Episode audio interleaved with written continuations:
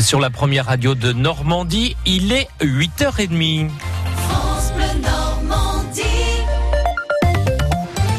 Votre journal avec Marcelin Robin. La fin de non-recevoir de Sozucker. Le groupe sucrier allemand refuse de vendre les sites de sa filiale Saint-Louis implantée à Cagny dans le Calvados, mais aussi à Ebbville dans la Somme.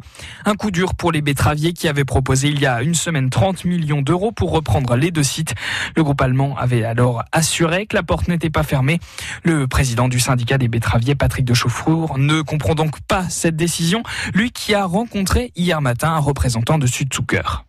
C'est une réaction un peu de surprise et d'incompréhension. Pourquoi je vous dis ça? Simplement, j'ai rencontré le président du conseil de surveillance du groupe Zozucker, M. Guébard. Nous avons échangé pendant une heure et demie. Il n'a pas dit qu'il validait notre plan de reprise. Par contre, il nous a clairement confirmé qu'ils attendaient que l'on envoie l'offre. Et il est vrai que lorsque je vois le communiqué de presse de M. Hir, qui lui n'est pas le président mais le directeur du conseil de surveillance, je ne comprends pas trop pourquoi il rejette quelque chose que son président a validé euh, pour recevoir une offre euh, quelques heures plus tôt. Quoi qu'il en soit, l'offre part au conseil de surveillance et nous avons fait une demande officielle de rencontre pour pouvoir en discuter le plus rapidement possible. Et si jamais il refuse de nous recevoir. Nous allons demander à l'ensemble des planteurs d'acheter une action Suzuker et lors de la prochaine assemblée générale, nous irons demander pourquoi le groupe Suzuker refuse de nous recevoir. Les jeunes à nouveau dans la rue pour le climat. De nombreuses marches sont organisées partout dans le pays. À Caen, les étudiants prévoient de se rassembler à midi et demi devant la place du théâtre avant de défiler cet après-midi dans les rues. Maintien, descente, barrage, tout est possible ce soir pour le Stade Malherbe de Caen. Le SMC joue son dernier match de Ligue 1 de la saison face à Bordeaux au Stade Michel Dornano. Plus de 18 000 billets ont déjà été vendus pour ce match capital. Si les Canets font un match nul, ils sont pratiquement assurés de jouer les barrages. Sinon, il faudra espérer que Dijon ne gagne pas face à Toulouse. La grande soirée foot, c'est dès 20h sur France Bleu Normandie. Une soirée à suivre, pourquoi pas avec vos voisins, puisque c'est aujourd'hui la fête des voisins. Près de 9 millions de Français y participent chaque année. Cette édition est particulière puisque la fête des voisins a 20 ans. Manon Clavry est allée rendre visite à ceux qui l'ont initiée dans le 17e arrondissement de Paris. Difficile d'imaginer que la première fête des voisins a eu lieu derrière cet immeuble haussmannien de 10 appartements seulement. Jacques Liévin s'en souvient, il vit au quatrième étage de l'immeuble depuis 46 ans. On était dans la cour, il y avait quelque chose qui faisait fonction de table et chacun posait ses provisions euh, sur la table. Au début pourtant il était sceptique, pas du style à engager la conversation dans les escaliers. J'étais parmi ceux qui euh, participaient à cette euh, froideur. Souvent on s'en félicitait même. Et la fête des voisins, ça brise la glace. Marie-Françoise Trasula est la doyenne de l'immeuble.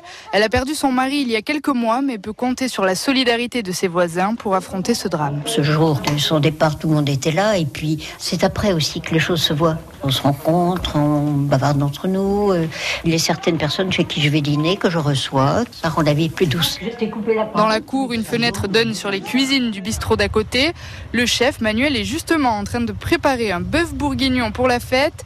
Pour sa première participation, il avait déjà apporté sa contribution. Ils étaient là tous et je leur ai passé des petites bouteilles de rosé de chez nous, par la grille là. Cette année, les habitants s'installeront carrément dans la rue et dévoileront une plaque pour rappeler que la fête a été inventée dans cet immeuble en 1999. Le reportage France Bleu de Manon Clavry.